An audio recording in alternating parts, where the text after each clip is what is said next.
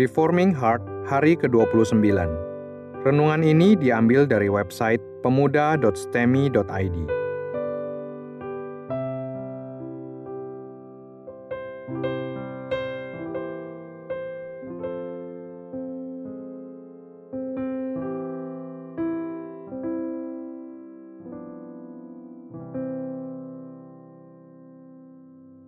Tema renungan hari ini adalah Kehidupan mengembara Daud, Daud di Gua Adulam. Mari kita membaca Alkitab dari kitab 1 Samuel pasal 22 ayat 1 sampai dengan 5. Demikian bunyi firman Tuhan. Daud di Gua Adulam. Lalu Daud pergi dari sana dan melarikan diri ke Gua Adulam. Ketika saudara-saudaranya dan seluruh keluarganya mendengar hal itu, pergilah mereka ke sana mendapatkan dia. Berhimpunlah juga kepadanya setiap orang yang dalam kesukaran, setiap orang yang dikejar-kejar tukang piutang, setiap orang yang sakit hati, maka ia menjadi pemimpin mereka. Bersama-sama dengan dia ada kira-kira 400 orang. Dari sana Daud pergi ke Mispa di Moab dan berkata kepada raja negeri Moab, Izinkanlah ayahku dan ibuku tinggal padamu sampai aku tahu apa yang dilakukan Allah kepadaku. Lalu diantarkannyalah mereka kepada raja negeri Moab, dan mereka tinggal bersama dia selama Daud ada di kubu gunung. Tetapi Gad, nabi itu, berkata kepada Daud, "Janganlah tinggal di kubu gunung itu, pergilah dan pulanglah ke tanah Yehuda." Lalu pergilah Daud dan masuk ke hutan Keret. Mari kita merenungkan. Bagaimanakah Tuhan melatih Daud? Yang pertama adalah dengan membangkitkan kembali jiwa gembala Daud. Konsep raja yang identik dengan gembala adalah hal yang unik di dalam rencana Tuhan. Mengapa seorang raja haruslah juga seorang gembala? Karena Raja Israel adalah bayangan dari Sang Raja sejati, yaitu Kristus, yang juga adalah gembala bagi umat Tuhan. Di dalam Yehezkiel pasal 34 ayat 23 dikatakan bahwa Raja sejati adalah Daud, yaitu Sang Mesias anak Daud, yang akan menggembalakan umat Tuhan.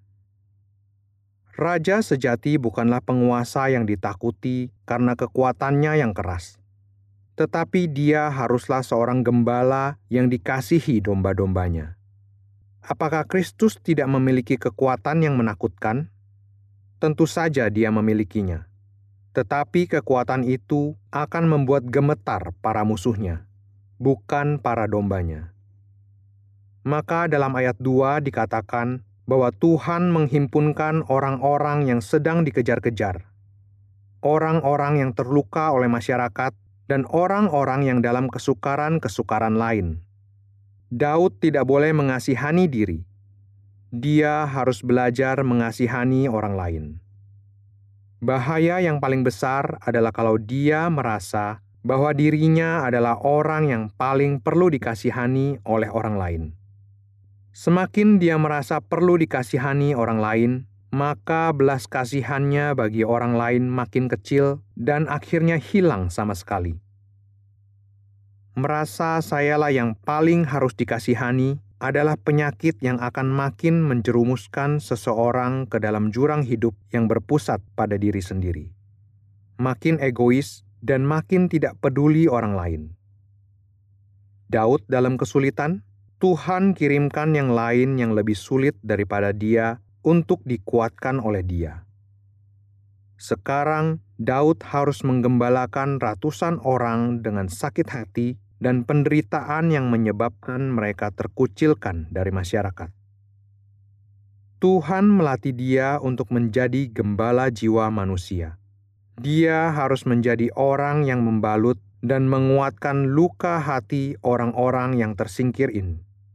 Ayat 1 juga mengatakan bahwa saudara-saudara Daud, termasuk ayah dan ibunya, juga berkumpul kepada dia.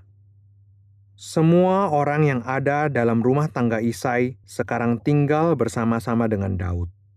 Tetapi Daud tidak ingin kedua orang tuanya tinggal bersama dia dalam pelarian.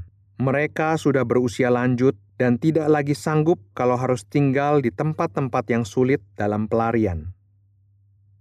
Berada dalam kesulitan tidak berarti boleh mengabaikan hukum Tuhan.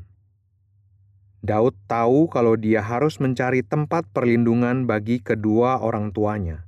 Dia menemukannya justru di tempat Raja Moab kerajaan yang menjadi musuh Saul, tetapi merupakan kerajaan tempat nenek moyang Daud berasal, yaitu Rut.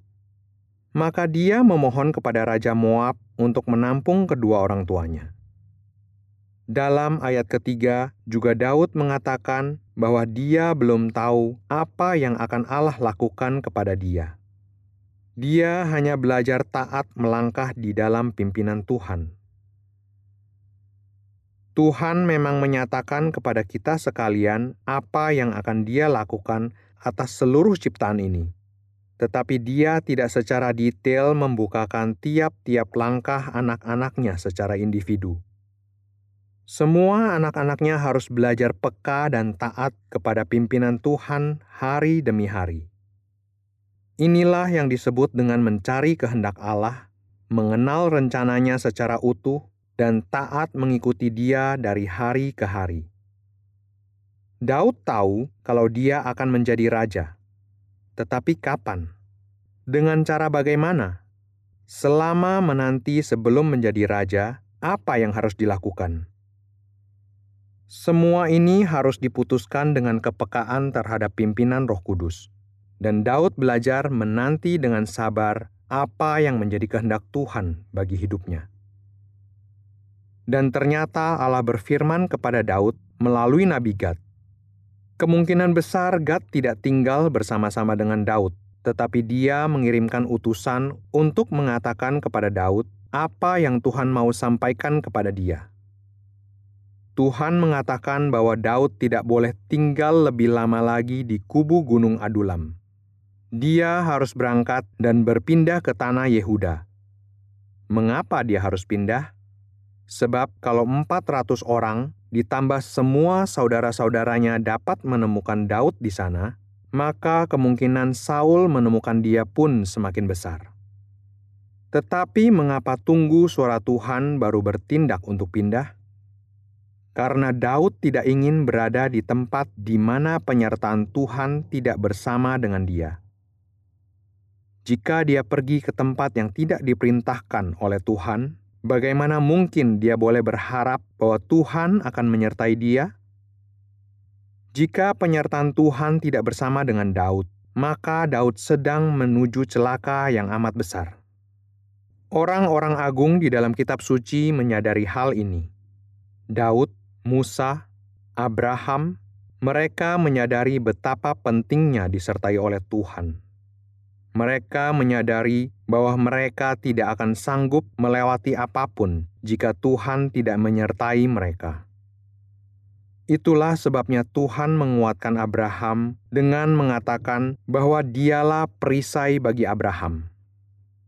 Mari kita melihat kitab Kejadian pasal 15 ayat 1 yang berbunyi demikian. Kemudian datanglah firman Tuhan kepada Abram dalam suatu penglihatan Janganlah takut, Abram, akulah perisaimu. Upahmu akan sangat besar. Itulah sebabnya juga Tuhan mengatakan kepada Nuh untuk masuk bersama Tuhan dalam bahtera dan keluar mengikuti dia setelah air bah surut.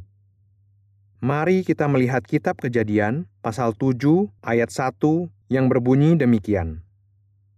Lalu berfirmanlah Tuhan kepada Nuh, "Masuklah ke dalam bahtera itu, engkau dan seisi rumahmu, sebab engkaulah yang kulihat benar di hadapanku di antara orang zaman ini."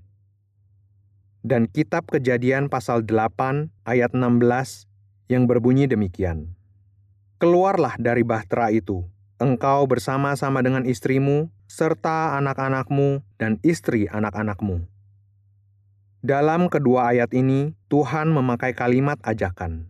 Mari ikut aku masuk dalam bahtera, pasal 7 ayat 1, dan mari ikut aku keluar dari bahtera, pasal 8 ayat 16.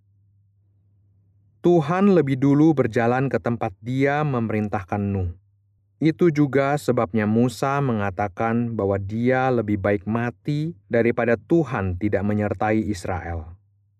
Mari kita melihat kitab Keluaran pasal 32 ayat 32 yang berbunyi demikian. Tetapi sekarang kiranya engkau mengampuni dosa mereka itu, dan jika tidak, hapuskanlah kiranya namaku dari dalam kitab yang telah kau tulis. Mereka semua menyadari bahwa mereka tidak sanggup tanpa Tuhan. Itulah sebabnya mereka menjadi raksasa iman. Mereka menjadi raksasa bukan karena kekuatan mereka, tetapi karena kerinduan mereka akan penyertaan Tuhan. Itulah sebabnya Daud menunggu perintah dari Tuhan. Tuhan mengatakan melalui Gad supaya Daud berangkat ke daerah Yehuda. Dari bagian bacaan hari ini, Setidaknya ada tiga hal yang akan kita jadikan latihan rohani bagi pembentukan hati kita. Yang pertama, mari belajar untuk melihat lebih jauh dari kesulitan, penderitaan, dan sakit hati kita sendiri. Mari usir jauh-jauh perasaan mengasihani diri, dan mari belajar peka untuk memberikan belas kasihan kepada orang lain. Sekiranya Tuhan beranugerah biarlah Dia mengizinkan kita berbagian dalam menjadi saluran penghiburan dan kekuatan dari Tuhan bagi umatnya. Semakin kita tenggelam di dalam kesulitan sendiri, semakin kita menjadi egois dan berpusat pada diri. Semakin kita menenggelamkan diri di dalam pergumulan dan kesulitan orang lain, semakin kita memperoleh kekuatan untuk menghadapi kesulitan sendiri.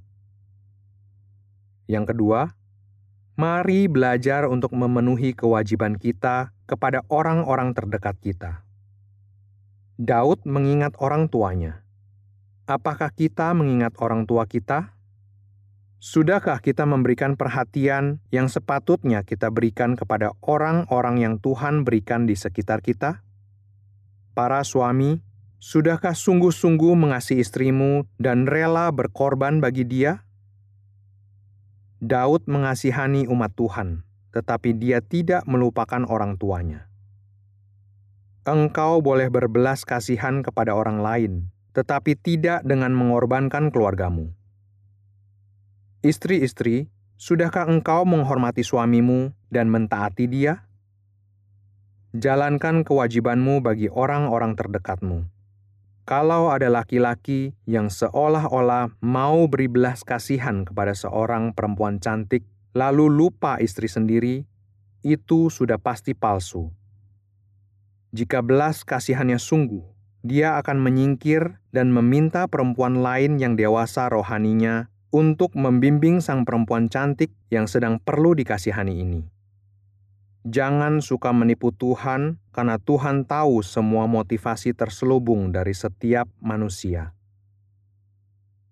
Yang ketiga, mari belajar mengutamakan penyertaan Tuhan. Mari tinggalkan dosa dan belajar mentaati Dia dengan hidup suci. Carilah perkenanan Tuhan, supaya Tuhan memberikan penyertaannya, dan kita menikmati pimpinannya dalam hidup kita. Betapa indahnya pengalaman disertai Tuhan. Betapa manisnya kesaksian orang-orang yang menyatakan penyertaan Tuhan dalam hidupnya.